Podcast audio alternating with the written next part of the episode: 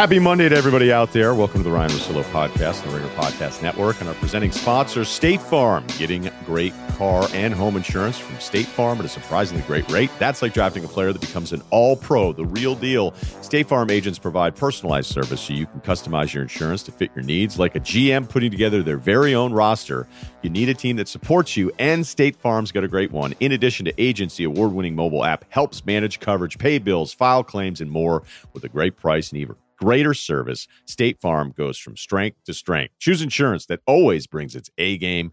When you want the real deal, like a good neighbor, State Farm is there. And who wants to talk some chicken? I do.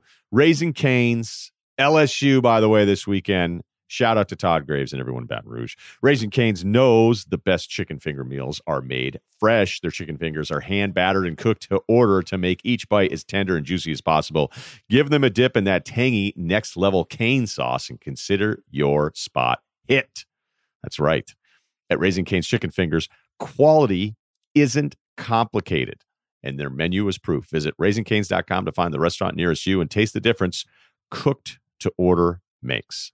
Okay, the plan for today is uh, is a simple one. I'll give you my week two NFL awards, which eventually you'll probably figure out the plan of what these are every single week, and then life advice at the very end. I'm going to give out a Madden code if Kyle can remind me to, and Eric Edholm of Yahoo Sports covered the NFL for a really really long time. Used to be Pro Football Weekly uh, going way back to when we had him on ESPN Radio a bunch. So that's what we're going to do. And he's with, uh, again, Yahoo Sports now. So let's get a little music started. And we will start with the first award after week two. And that is the Bad Headline of the Week award, meaning misleading. Do you remember when the Titanic sunk? A lot of you don't. Uh, the Titanic sunk, and uh, there were all sorts of headlines that were incredibly wrong, including from the World newspaper that reported the headline of Titanic sinking, no lives lost. A lot of people screwed this up, started looking it up. Uh, the Vancouver Journal said rescue boats on the way, everyone safe. Uh, no, inaccurate. And I felt like this was inaccurate as well. Herbert wows bolts, but Taylor still starter if 100%. Tyrod Taylor is good enough to be on a team for a really long time and probably average enough to constantly be replaced. And um, I could say it's not Tyrod Taylor's fault, but it kind of is Tyrod Taylor's fault that even though there's some sneaky numbers that make you feel better about it, everyone that has him always tries to replace him and Justin Herbert, who I would say, even though he goes sixth, that's a pretty split group over the years of how good he people thought he could be. But he looked terrific in his first game against the Chiefs, where it ends up being this last minute start because we learned that Taylor had these chest pains, but he had like a rib thing on Friday, but thought he was good to go. Herbert didn't think he was going to be playing at all. No one thought he was. And maybe that was the best way to go about it. But 22 of 33, 311 yards, ran for one, threw for one, did have the bad pick. But I just liked the way he hung in there uh, against a, Chiefs team that still defensively. Remember how the Chiefs finished up defensively? It was actually a really good defensive team. So um, this is one of those headlines where I don't know why teams do this. They can't help themselves. They'll say the vet is still the starter, or they'll say we're going to bring the young guy along slowly. And then the young guy, because most of these teams aren't any good, are playing by week three or four. So every team does it all the time and yet it always ends up the young guy playing because they just want to turn the page on the you know on the guy that's already been in place or been in the league for years like Tyrod Taylor and you're like you know what? I actually think this guy just gives us more of a chance and let's start the progression on him now. The other part of this and um, I was reading the Athletic on different defenses and the Chargers defense is look they were great against the Chiefs Okay, great. And one piece that I was reading was kind of going through projections for all the different defenses. And, a lot of the places, depending on the grading stuff and, and, what you wanted to look at, most people came to this year thinking the Ravens, again, this is all with the health thing, but coming in, the Ravens were best positioned to be maybe the best defense in the NFL. When I watched the Chargers yesterday, and not only what Gus Bradley does, and a lot of the stuff is is trying to keep everything like everyone, it's not some insightful thing to go, oh, this is that football team that tries to keep everything in front of them. Yeah, I'll say that on the air. I'll sound really cool uh, because everybody says it all the time. But that's kind of what Gus Bradley has done, these three deep things that he's done in the past. But if you look at their personnel, Bosa, uh, Linval Joseph was brought into the interior. Melvin Ingram, who I love, who I think doesn't get enough love because of Bosa. I mean, they bring in Kenneth Murray. Um, they brought over Chris Harris, Rayshawn Jenkins. This is a team that has a lot of talent, and that's not even including the fact that Derwin James is hurt again. So, um, this piece from uh, at the Athletic. I really hope I'm pronouncing that right, but shout out to the piece that he did because it was really good. He's like, look, he, he projected defenses. The Chargers were 21st last year. He said, oh, I think they can be the second best defense. That's a massive, massive jump. But I actually, after watching him now a couple times, I don't think it's crazy. Uh, they were, and here's why points out that Chargers last year were last in red zone defense, uh, last in short yardage defense, and produced turnovers at the fourth lowest rate. So what happens with that is you'll say, "Oh, well, wait a minute, that's a problem that they have." Yeah, a lot of that stuff ends up, especially the turnovers. Very few teams consistently have turnover rates that are like always bad or always great. Okay. Unless you have just an incredible quarterback who never makes any of those mistakes. But for the most part, you can be like plus 10. And then you, if you think you're going to be plus 10 in turnovers next year, you're just not going to be. And so the Chargers had a bunch of things work against them, including, including how often they had injuries. So I've just looked this one up too. Um, I think they ended up having one of the worst injury luck, which is basically what it's like to be a Chargers fan because of the history there. Um, so, shout out to the Chargers. Shout out to uh, Herbert, even in all of this in a loss. But I think for somebody to play that well, especially go against the Chiefs, and yet the whole time you're watching this, you're like, okay, it doesn't matter. The Chiefs are just going to go ahead and win. Okay, this is my, I might be wrong, but I'm not going to admit it because I'm on TV. That award goes to me uh, on Josh Allen. I was convinced that Josh Allen was in the Mitch Trubisky class of things where you were just watching an inevitable demotion. And even though they won games last year, and by the way, the Bills' defense, which we all liked last year, but they faced the second easiest schedule of any offenses last year, had the third best injury luck on defense as well. And yes, I know they've played Miami and the Jets, who look like they should be relegated, but Josh Allen has gone for 729 yards, six touchdowns, no picks, completion percentage is like around 70%, and he's number one in the NFL in a bunch of stats. And he's Look, I don't care who it is on the schedule. I'm just telling you that somebody who didn't look confident, I don't think the play calling was confident with him. He looks different to me. And because, well, I shouldn't even say I'm on TV anymore because I'm really not that on, not on TV that much um, at all. I don't think. I'm trying to think. Kyle, when was the last time I was even on TV? Do we know? Yeah, I don't know. No. Like it was like, yeah, I think it might have been Get Up or, or I think it might have been Van Pelt Sports Center Draft. It probably was. And then I wouldn't have gone back to August, yeah. So it's been it's been over a year. So I can't even say that, but that's a great award um, because basically, if you say you don't think Josh Allen is any good in the TV business, you're just supposed to ride that out for 15 fucking years. Um, but I'm going to just go ahead with that one and give myself that one. All right. Okay, let's update the Bill Belichick Tom Brady legacy rankings for our third award. And this week, Tom goes from number two in legacy rankings to number one, and Belichick and arrow, red arrow down, goes from number one to number two. What has happened in the week since we had the order uh, in the opposite direction? Well, Bill lost in Seattle, and Tom won at home. So that's pretty important when you're doing legacy rankings. The Cam Newton part of this for Belichick, though, like that doesn't, it's weird. Like that's the most positive vibe loss the Patriots have had since they lost in the regular season to Kurt Warner in the Rams uh, when they played them in the regular season at Foxborough and blitzed when they got off the bus and then changed up their rematch in the Super Bowl. But that game, I think, told the Patriots that they could compete with them when they were an underdog in the Super Bowl with Brady and that group. And who knows if that game had gone another five minutes, the Rams probably win it once they started to figure some things out. They just didn't finish it, out, figure it out until like 50 plus minutes to go into the game or 50 plus minutes played in the game. But this is what it feels like. And that was what, almost 20 years ago? The Patriots' love for Cam um, from the fan base, from the media, and all of this is just, it's weird to think of this team that has this kind of history and for them to lose a close game where I don't know. I, I'm not a play calling guy, but when the Cam Newton power run has worked so well, you almost feel like you have to call it, but there is absolutely no other option. Like you couldn't have leaked a tight end out to the left side. You couldn't have done anything. I guess they didn't want to. They want to keep everybody in the block. And if they know exactly what you're going to do and it's a run, um, I don't know. That prevented uh, New England from maybe having a better chance at it. But I'm not. I'm not really even sitting here doing the Monday morning quarterback and second guessing it. It just felt a little bit like, okay, well, everybody kind of knows what you're going to do because it's worked so well here. But the Cam Newton story has been a massive success. And I didn't even think he necessarily threw it. They didn't really ask him to throw it that much uh, against Miami. It was a power running game. They didn't have to throw late because they were in control. It was a two to one run pass ratio. He had to get out and chuck it all over the field against Seattle last night, and he was terrific, but not enough to uh, supplant Brady because that's just real simple the way these power rankings work. Depending on who won and who lost, we're just going to update them that way. Um, something to think about here Cam going up against Miami, um, who've been lit up by Josh Allen, but also Seattle. Seattle's defense right now, their pass defense, if you want to pronounce it that way, uh, this is this is worth pointing out because it may it may mean nothing, right? It could be just two weeks in, new pieces back there trying to figure this whole thing out. Because we thought it was going to be this defense that was improved from some of those passer numbers that I was telling you about, like why? Why are they so bad against the pass for this long? And I don't know that it's talked about unless you're just a real, you know, into it everyday Seahawks fan. But they're now giving up 415.5 yards per game passing.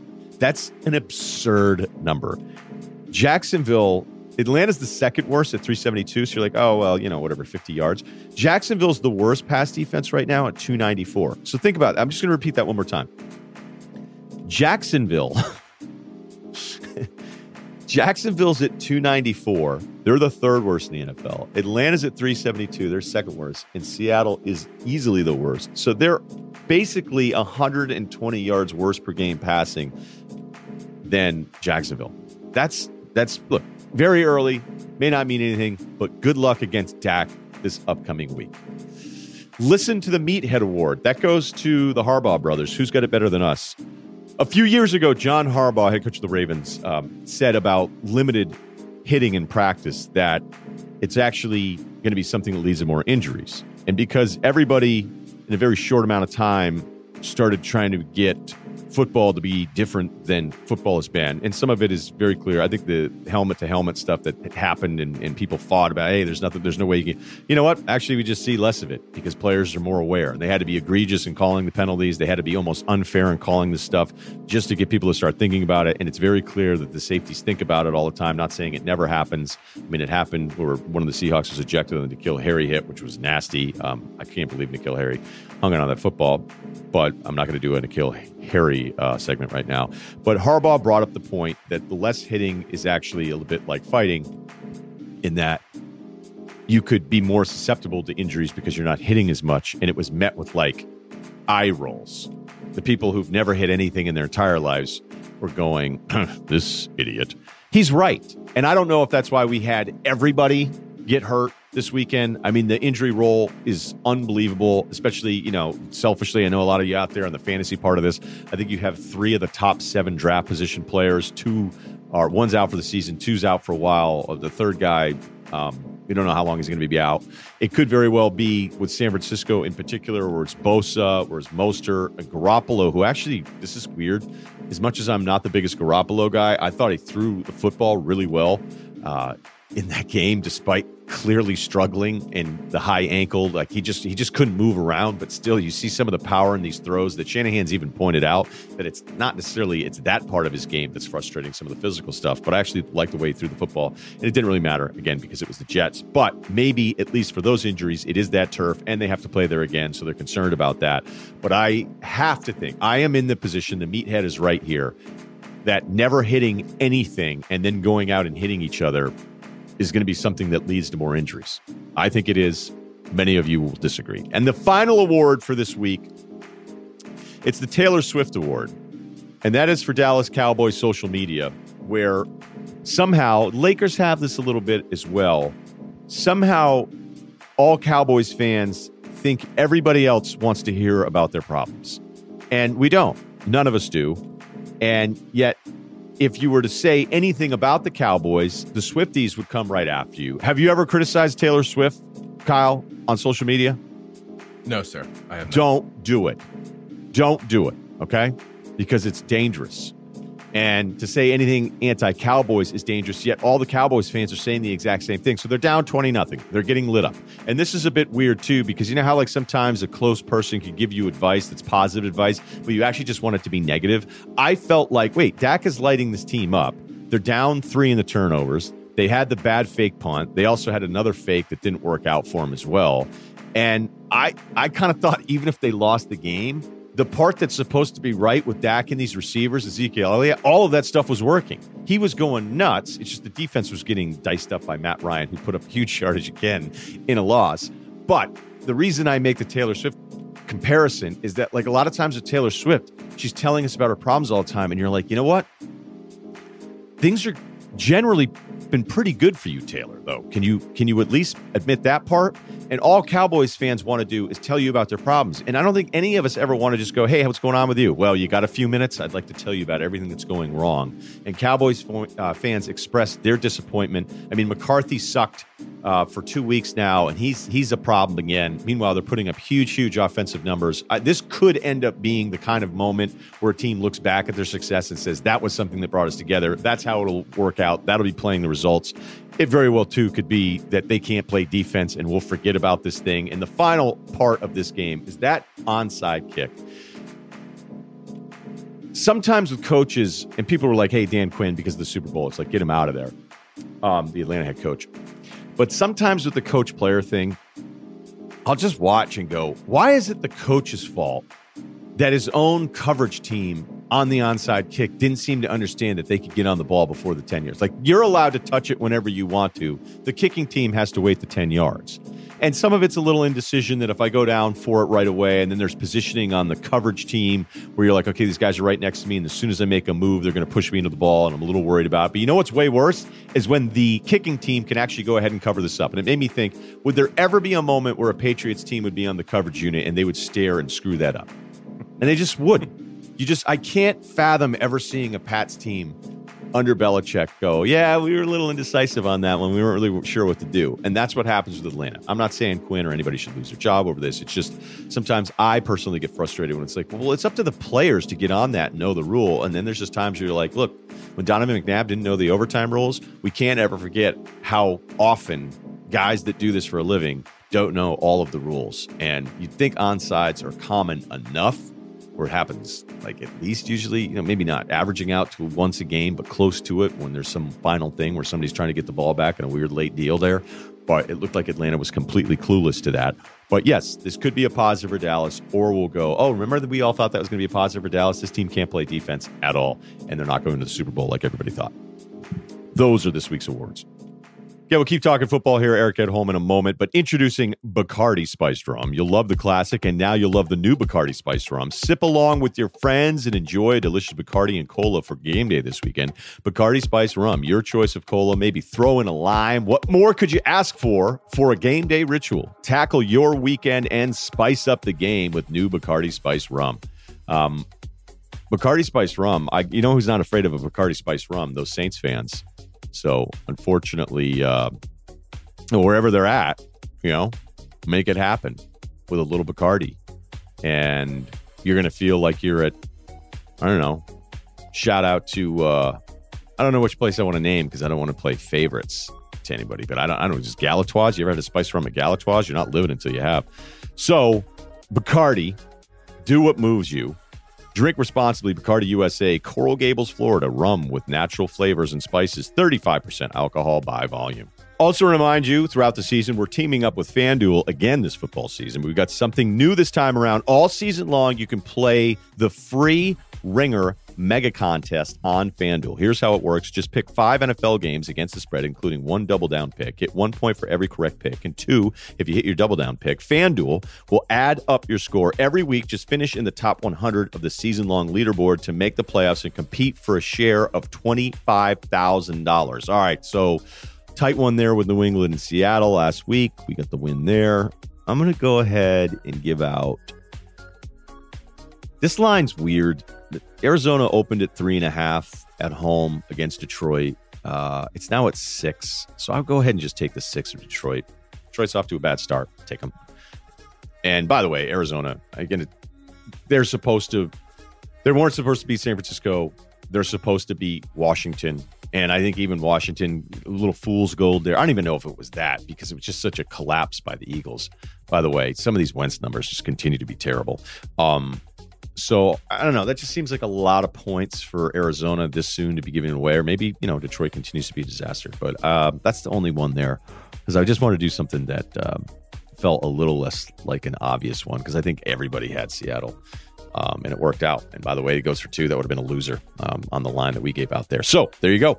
Um, you can still join if you missed out so far, but you're going to get on this. Okay, don't wait until it's too late. And the promos that FanDuel is doing with us have been awesome. And once you navigate through the whole thing, just put the app on the phone. Just go, hey, look, I'm going to get involved here. It, and it helps the show. Okay. So if you were half, you know, you're on the fence on this whole thing, and sure, do it for me. All right. It'd be a personal favor to me to go ahead and sign up and do it. So here you go. The top 100 make the playoffs to compete for a share of $25,000. Play the Ringer mega contest for free every week only on FanDuel. Here's what you need to know go to fanduel.com forward slash mega contest to make your picks today. That's fanduel.com slash mega contest. Thanks again. Uh, this is a guy I've talked to for a long time. I mean, this goes back to a long time. So it's, it's been too long, and I'm excited to talk with him. It's Eric Edholm, Yahoo Sports. He's uh, more of their draft guy now, but he's always ready to go on any of the NFL stuff. So let's let's start with a topic that I haven't really even done on my own uh, the first two weeks of the season. And that's Lamar Jackson and the Ravens picking up right where they left off this regular season r- run, the, the amount of games that they've won in a row, and that it looks the same. And people came into it being like, look, this is going to be the best defense. If not, you know, look, we'll put it in the top five, but maybe the best defense. And Lamar just picking right up where he left off. I have a theory on it, though, and that is I mean, one could be just that they're really good and well coached, which seems to be true, but that when everyone has gone one way, they've gone the other. And I think they physically wear you down. And this isn't breaking news, but we saw it in that Houston game, Eric, where the pass rush starts showing up constantly towards the end. And then the big run plays that they're chunking off at the end to put that one away against what I still think is supposed to be a decent Houston team. It just feels like they're built differently, but now everyone's expecting it. So it's not even that big of a storyline, which seems crazy.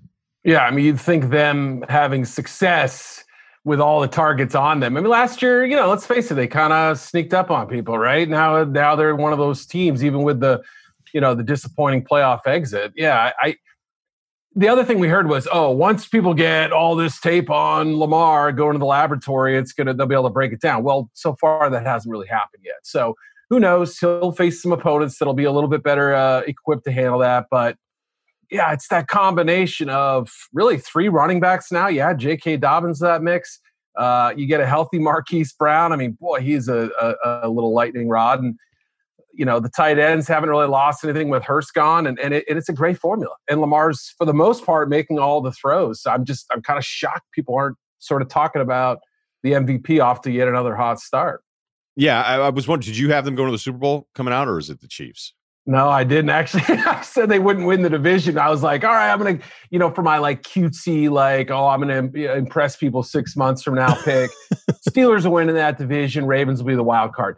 You know, who knows? They're both really good, but uh, a little bit of that was sort of uh, all right. I got to take somewhat of a stance on these these season prediction things. I, you know, I clearly thought there might be a tiny bit of regression, but boy, so far I, I've looked a little silly on that one.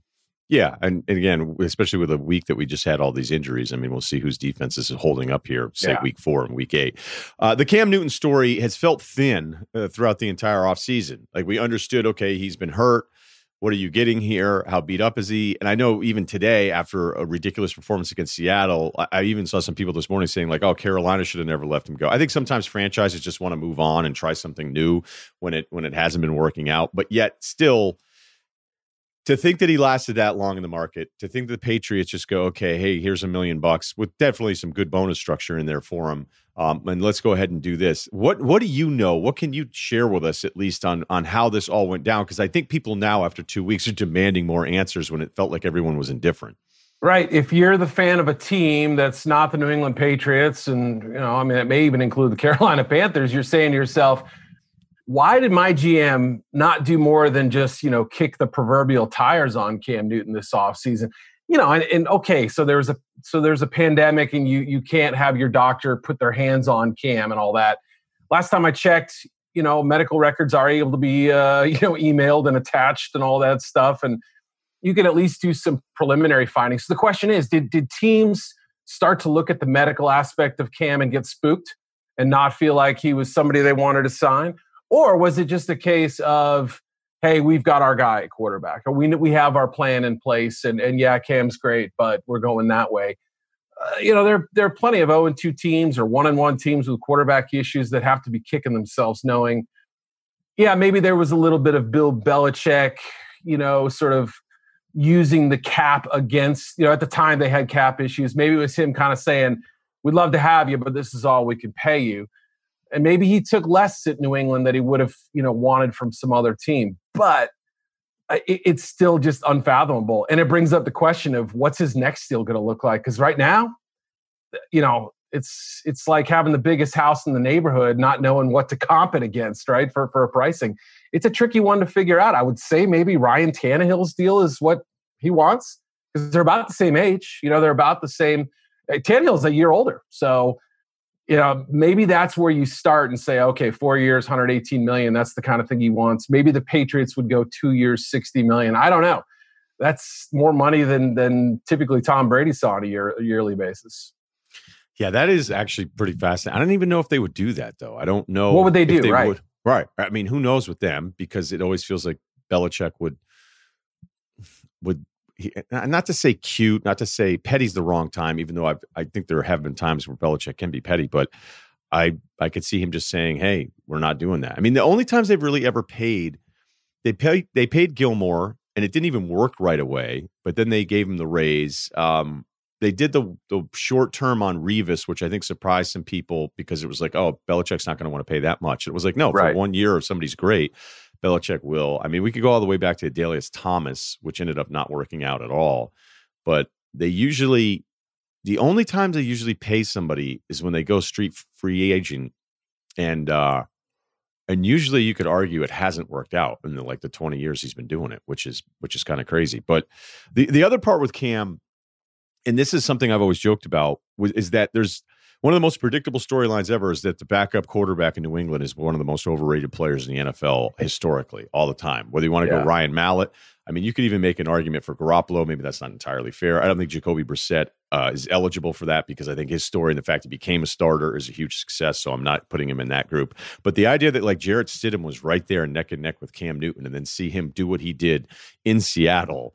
Uh, and then Stidham wasn't the active guy. He Hoyer was active in week one anyway. Um, I, I don't know. Like, I don't, I know it can be the Patriots trying to be cute about the whole thing, but uh, the cam part of this is a huge success. And you could, I guess you could argue, maybe you're right about the salary cap part of it, that even the Patriots were a little indifferent about it. Because if they had loved him, they would have picked him up sooner. They probably would have given him more guaranteed money. But then it also proves that that market, as we said at the very top, was that bad for him. So yeah, I mean, this sort of feels in a weird way. It's gonna be a strange comparison, but I'm sure you read. I think it was Michael Holley's book years ago when he talked about the Patriots, how they built their their Phase One 1.0 dynasty or whatever. The drafting of Brady, everybody knows the story, but Belichick at some point during that 2000 draft said, "Wait a minute, Tom Brady shouldn't be out here, right? Like we've already spent eight draft picks at this point. We have three QBs in the roster. Let's just take the kid." It was a market inefficiency and that's how I view what they saw Newton was because they they sort of sniffed around him in March, sort of showed you know faint interest. Nobody wanted him, and then they revisited it three months later and said, "Wait a minute, what are we missing here? If we can get him on X number of dollars for one year in a prove it situation, ultimate competitor here, looking to get paid." Maybe we benefit, right? Maybe maybe Jarrett Stidham's great. Who knows? I don't think he is, but like why not have that insurance and also that guy who potentially could could win the job and do really well with it? So I think they just saw it as like a market inequality, and why wouldn't we sign him at this point? So you're out of Chicago. You have been for a while, right? And yeah, uh, I mean, are people there still like? I feel like every possession, you know, Mitch to Mitch on these deals becomes like, why didn't they call Cam? Um, because that seemed to be the one spot where it would make the most sense, unless you were going to be a backup to a place where he easily could have ended up getting the job, whether maybe the Chargers or um, if Roethlisberger were to be hurt again or something like that. But it feels like Chicago, at least, very well could have could have put him in that offense immediately, and if he's healthy, as we've seen in New England, he'd be able to play. Yeah, no doubt. I mean, I think there was, you know, I mean, the company line that they they were pushing this offseason was, hey, Nick Foles, yes, we had to pay a little extra for him, money wise, pick wise, but he's worked with three of our assistants before, and Matt Nagy was with him as well in Kansas City. you know, this is the kind of guy who's been in this offense. The unspoken part was that, well, Foles, other than that one year with Chip, has always been the great relief pitcher. He's been great coming off the bench. He's the guy who can save your season if you need him to do that. Kind of non threatening in a little bit of a way, although Carson Wentz might disagree, but still, like, I think the fear of signing Cam Newton was that it would undercut the possibility of Mitch having one last gasp to make it here in Chicago. I mean, to me, is that how I'd run a football team? No, it isn't. It's scary, right? The idea of we don't want anyone too good at quarterback. We just want someone who's like good enough in case things really fall apart. That's what Ryan Pace ultimately is looking against is I mean, look, Mitch has played three great quarters and five not so great quarters this year. They're 2 and 0. It's good, but let's face it, I think most people would be taking Cam right now having seen what he's been able to do through two games. Okay, Dallas has this incredible comeback. Um, it, it's looking awful. Like this team is going in the wrong direction. Cowboys fans are letting us know. Like you would have thought Jason Garrett was still the head coach. uh, but what what do you make of of McCarthy's approach to what they're trying to do with this offense, where they put up again massive numbers. It was more of a turnover issue, but what you've seen from them or the kind of changes that they've made from last year, because some people still think, hey, it's still Kellen's offense, and this is why this team was almost zero and two, even though really it's the defense that got lit up in week two. Yeah, I mean, right. Obviously, the defensive issues aside, I mean, they were aggressive, and and look, I mean, it was really those turnovers that put them in that was it twenty to nothing hole or whatever. Mm-hmm you know, I don't think they're going to do that every week. Obviously, I have I had him making the Super Bowl as my preseason pick. I thought McCarthy could. He and Belichick are probably the prime Coach of the Year candidates. Obviously, just for for, for the reasons we talked about earlier with Newton, and just the idea that almost any accomplished coach who came into that job was going to be viewed as an upgrade over Garrett, or just simply a change, a different sort of philosophy. And in those end game situations, now Week one, we had questions about, hey, what was supposed to happen on that fourth down play? Was there a better approach, et cetera? Week two, we see, look, I don't know that they win that game with Jason Garrett, right? I mean, they they were in that situation how many times where they would storm back and come up just short or have a lead and blow it. And it just sort of felt like managing those games was not Jason's area of expertise. But McCarthy also had some situations in Green Bay where he got called out for it. But Sunday is nothing short of a, a, phenomenal. I mean, maybe it's the flashpoint where they say, okay, you know, we we got those first sort of seven quarters out of our system. Now we're ready to roll here. We'll see. I mean, the talent is clearly there. You worry about depth at a few spots, but Dak's the real deal, man. He's he's really really good, and he's out to prove something right now. In your draft coverage, uh, what was your? Give me your breakdown of Herbert with the Chargers, and then the stuff you were hearing. Yeah, I mean, obviously the physical stuff that he's blessed with, you know, we saw it when he was a freshman in 2017, back when an NFL team told me that year, you're looking at a, you know, after like five starts, they're saying this kid is going to be in the running for the number one pick in the draft. And I guess technically he was, but he just never took that proverbial next step. He was never, it, it, never felt like he improved at the things that held him back from being great, like a truly great college quarterback. But you could see he could do it all. The Rose Bowl, he used his legs. There were times when he could throw. The one thing that really stood out to me was that there was always that that one or two plays per game that left you sort of a little slightly disappointing, that little bitter taste at the end. And boy, wasn't that just a snapshot of what we saw Sunday? Some absolutely big boy throws out there, some toughness as a runner, some evasiveness in the pocket, some really good high end stuff and then that one throw against the grain against his body when he could have picked up the first that's the kind of thing that is going to be hanging on him all week and it's really what kind of cloaked him as a prospect i felt like so it, there was a lot to like about him there was very little to love in my opinion yeah, people were definitely split on him, and a lot of it I think had to do with his personality too, and that yeah. he was a little too reserved. And yet, when I see him in that that game this weekend, I thought he had some real juice to him. Like even though there was the bad throw, there was way more to like than not to like. And there were possessions where I would say entire series in stretches. I mean, you know, I don't know if it's the Arizona State game.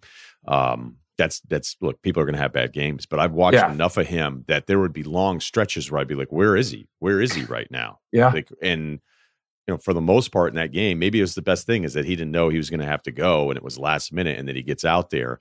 And I had said in the open too, like, I can't possibly imagine that Tyrod Taylor is going to hold this guy off all season long. But for those that liked him, I think that's the game that you kind of point to, even though, yeah, sometimes it's just the uncertainty of going up against somebody you didn't prepare for either. But I thought there was just a confidence to him. I thought there was a little um, attitude. He just seemed more confident and more engaged from someone, at least when he was in college, where you felt like he was floating. It was almost like a basketball player that disappears for a while and you'd forget he was out there. I mean, yeah. obviously it's impossible at quarterback, but that was one of the things that I would always think of when it, you would go, okay, it's it's it's like one of these weird Herbert games where he's not he's not reminding me of why. Yeah, like you said, uh, there are plenty of people that thought he'd be the number one pick a couple years later. Yeah, look at the Auburn game last year in the opener, right? They they storm out to a lead. Herbert made a couple, you know, he had that sort of one lucky touchdown to, to Breeland there where he threw against his body. I mean, those are the kind of plays where you say, okay, right, he probably got away with one there or whatever, but he was still looking confident and good. And then they took the ball out of his hands. They didn't give it to him on a fourth down that was convertible. They're, you know, they weren't having him throw except for just be, you know, before the sticks and stuff.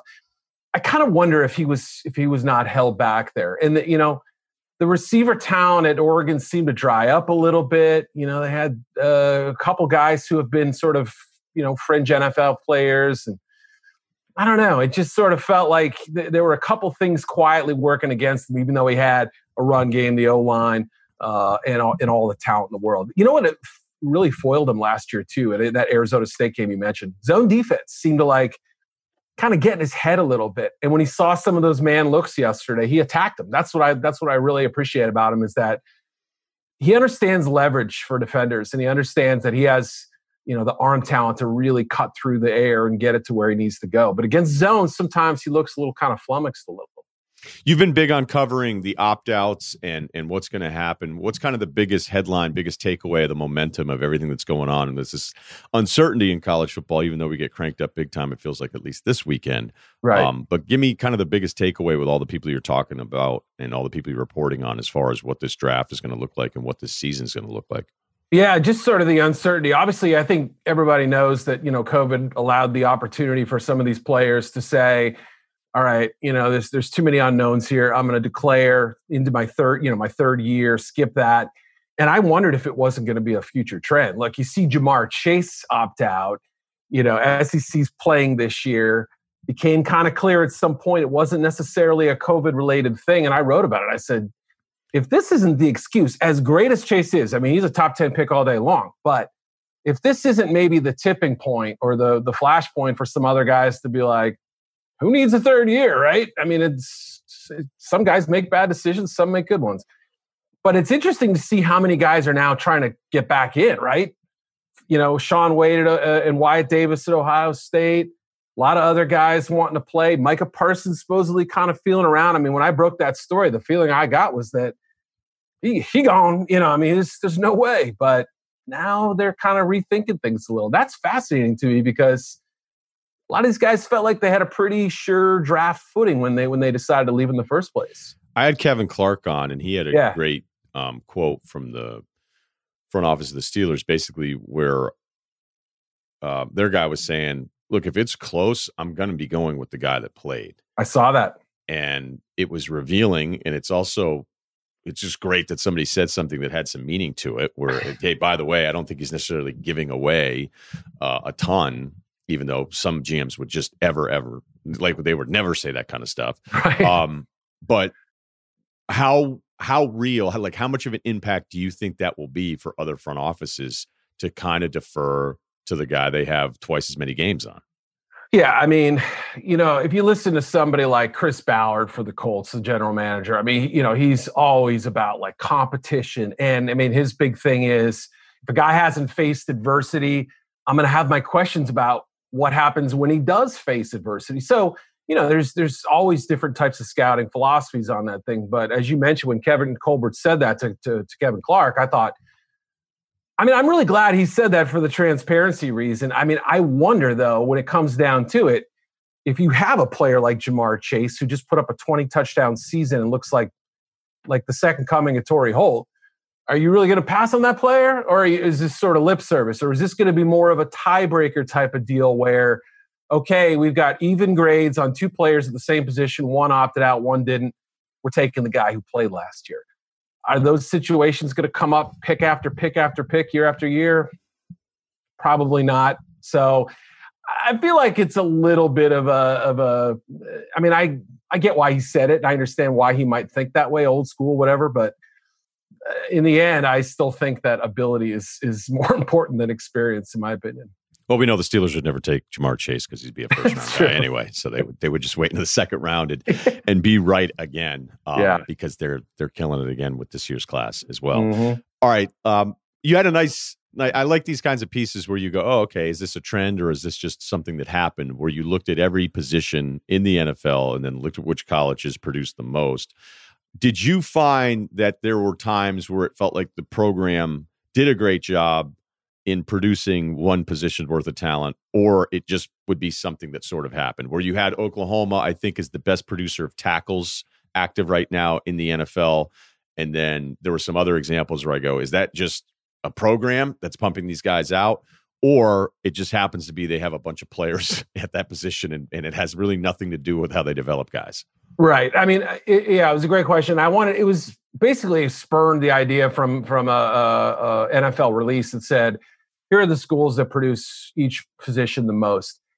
Look, are they eight backups or are they eight starters? Are they eight pro bowlers or are they just sort of average guys? I mean, obviously that the number itself isn't all that important, right? If you're not producing sort of top tier talent.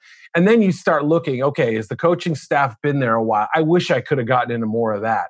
You know, people are raving about like Brian Hartline, who played in the rec- in the league as a receiver, now coaching Ohio State wide receivers.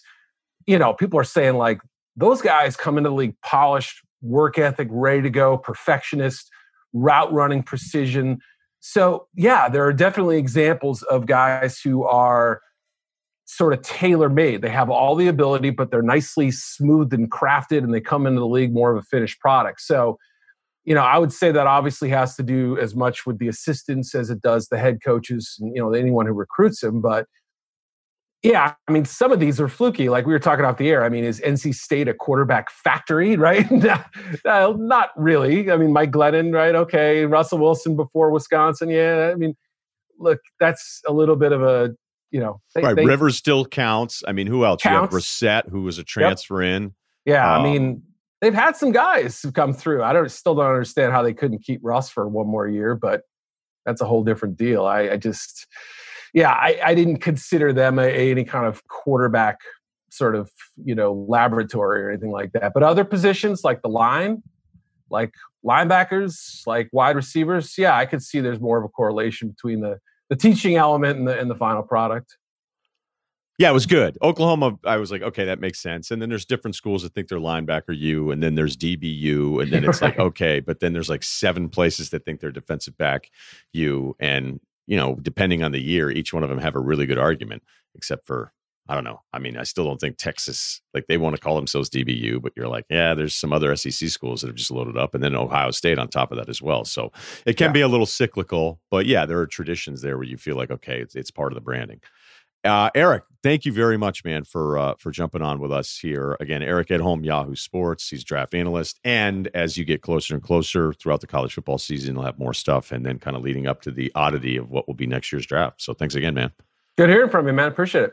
Okay, we know the season is going to look a little different. Many fans won't be watching in the stadium or bars, but from home. And if you're a cord cutter, don't have some special sports package, that means resorting to streaming football through some sketchy illegal streaming site. Fortunately, Miller Lite had an idea on how to bring the game to everyone. So get this Miller Lite actually trolled fans looking for illegal streams to watch last Sunday night's game by creating a bunch of streaming lookalike sites that fooled people into thinking they were watching the actual game. These fake sites turned out to be an insane ad for something called the Miller Lite Cantenna. It's a real can of Miller Lite with a digital TV antenna so people can watch watch football with their friends. Why would Miller Lite do this? Because even though football season might look a little different this year, Miller Lite wants to bring fans together in a new way. This easy to use digital TV antenna does more than bring fans the game. It creates more time for Miller time because when you aren't focused on finding illegal streams or worrying about your bank account being hacked, you can just be yourself with friends. There you go the Miller Lite Cantenna. Stop clicking around and start watching football with friends because when it's game time, it's Miller time. If you want to try and grab one of these for yourself, go to Miller Lite cantenna.com. Again, that's MillerLiteCantenna.com to enter for your chance to watch high definition football on a beer. This is totally true. They sent us one. Um, the kids love it. The kids are just arguing over it left and right, being like, Dad, I want to use the Cantenna. Sally, I, I will had- say, I've went on that website like 10 times. I don't know if it's going to work, but I'm I'm entering just like the rest of America. It okay. seems very cool. No purchase necessary. Starts 9 11 20, ends 10 12 20 at 11 59 p.m. Central. Must be legal resident of the U.S. Must be legal resident of the 50 U.S. D.C., 21 years of age or older. Cantennas are available only to residents of Colorado, D.C., Florida, Idaho, Louisiana, Mississippi, Nebraska, Nevada, New York, NC. That's North Carolina, SC, South Carolina, and South Dakota, and Wisconsin. Boy, they really, if you were a moron on your state abbreviations, that would be a tough, tough read. See official rules at MillerLiteCantenna.com for entry instructions, prizes, restrictions, etc. Hey, who wants a Madden code? All right, let's do it. Um, CJ37DQNQKF54. There you go. Madden 21. It's in the game. That's for PS4. Boom. Okay, we'll get to life advice here. I, I just don't have a ton on the hoops because um, Bill and I are doing the mega one now. We're going to do it Thursday. So if I'm Wednesday, I'll do a bunch of hoops on Wednesday because we get the two games. Uh, the Denver thing is, oh, it, it feels a little predictable. And I love that this is happening for Anthony Davis. I do. And as far as Boston having Hayward back, I don't know. This is I'm not giving you what you need right now. This is not the kind of effort I, I normally give you. So I'm not going to just do some half-ass headline thing. So I'll be crushing it for you on Wednesday. How's that sound? All right, deal. Because the bill part of it is is all hoops. So we're just you know kind of sticking to football on this on this Monday recap. Although I do love the story about Paul George giving a speech to the team after they lost, and every like a lot of dudes were like, "Dude, just stop talking, just stop talking." That makes me feel like, you know, just there's certain times you're like, all right, you know what? I think I think I have this on lock. I think I have it all figured out. All right, cool. So you want details? Fine. I drive a Ferrari 355 Cabriolet. What's up? I have a ridiculous house in the South Fork. I have every toy you can possibly imagine. And best of all, kids, I am liquid. So now you know what's possible. Let me tell you what's required. Okay, uh, this emailer wants to be named Tommy. That's not his real name. That's okay, right? That's good. So life advice, uh, life advice rr at gmail.com. Okay, uh, call me Tom. Big fan of the show. For some reason, your podcast is the only sports show my wife can stand listening to with me. Okay, shout out to your wife. Might have something to do with the Cape and Island references since Martha's Vineyard has quickly become our favorite place to live, even in late fall, not just summertime. I'm a law student looking to get into corporate law in Boston, but every now and then I seriously consider the idea of just joining a tiny law firm in Edgartown They'll pay far less. Edgartown is uh, one of the towns there, just for those that don't know. Um, pay us less, but just living there year round. Ooh, so you're thinking about doing this. Okay, this is a good one. 27, just became a dad a month ago. Easily the first of my friends to have a child. Most aren't in serious relationships yet, and yet my friends have at least seemed interested, as many ask for pictures each day. Oh, okay. I also know that this will likely get old, and nobody likes the guy who makes every conversation about their kid. Also, realizing it'll be harder said uh, than done to not do so, because suffice to say, uh, he consumes most of my daytime uh, energy, daytime and energy. My wife and I, at least, intend to maintain our own lives, not let our passions, hobbies fall by the wayside due to parenthood. I'm also, I also freaking love the little guy, and I understand where those dads are coming from when they bring uh, up their kids all the time. Yeah, no, this is um I think this is all really good self awareness and all that stuff. Uh, I think parents, I have you know different um, different groups of parent friends, and I'll notice that some have just decided, yeah, I'm going to have kids and I'm going to be there for my kids. I'm going to be a loving parent, but I'm also not going to. I'm not going to just stop doing what I want to do in my life. I'm going to go on trips. I'm going to leave my kids with parents. That's why you know some people love living near their family because you have that option. It's actually an incredible thing to have if you think about it. The option to drop your kids off at your parents and go on long trips. I have another buddy who has a ton of cash and I think he owns part of a nightclub. Well, I don't say what I know he does. And uh, he and his wife get after it still. And they, um, you know, once every few months when they're going to have a big night out, they'll make sure a nanny is there to sleep overnight the night before so they can come in late and, you know, whatever. And then in the morning, you know Blue's Clues and juice boxes and they can they can wake up when they need to wake up. That may sound terrible to some of you uh and honestly to stay out that late and have kids kind of sounds terrible to me in general but i think that part of it we're like look let's not because there are parents too that that i felt like you just want to be a parent you know like there's friends of yours that just want to have a ton of burden it's almost like they root for it. I, that's something that's just happening more and more in society, by the way. Like people rooting for things to be way worse than they are. Like, oh, geez, you know. Like, what do you mean? Like, you want to go to a movie? Oh my God, this kid. Okay, so you're never going to do anything the rest of your life because you you had a kid. You know, other people have had kids and they they still will do some things. So I like that you are pointing this out. And yeah, like you it's different, right? Because it's your kid and you're incredibly proud. But if you're saying you don't want to be that dad, uh, I always try to ask about my friends' kids because I am interested. I, I like hearing about what's going on. But yeah, there's there's also a line too when it's somebody telling you like how I think that the key here is, and this is all the same thing, is that if you're going to be proud mom, proud dad, and talk about your kid, I think when when it starts to stretch into the weird category is when you start pretending like your kid's Captain America and he's like the only one doing anything cool. And that's where it can become annoying. Be like, oh my God, he's killing it in math.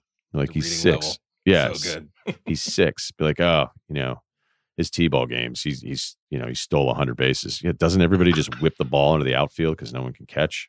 Yeah, but I mean, he had like seven in, he had he had like seven inside the park home runs the other day. Like, don't they not keep score and it's like three innings long? Yeah, but you can tell his hand eye is insane. It's on a T though, right? Just double checking. Like he's still eating his boogers.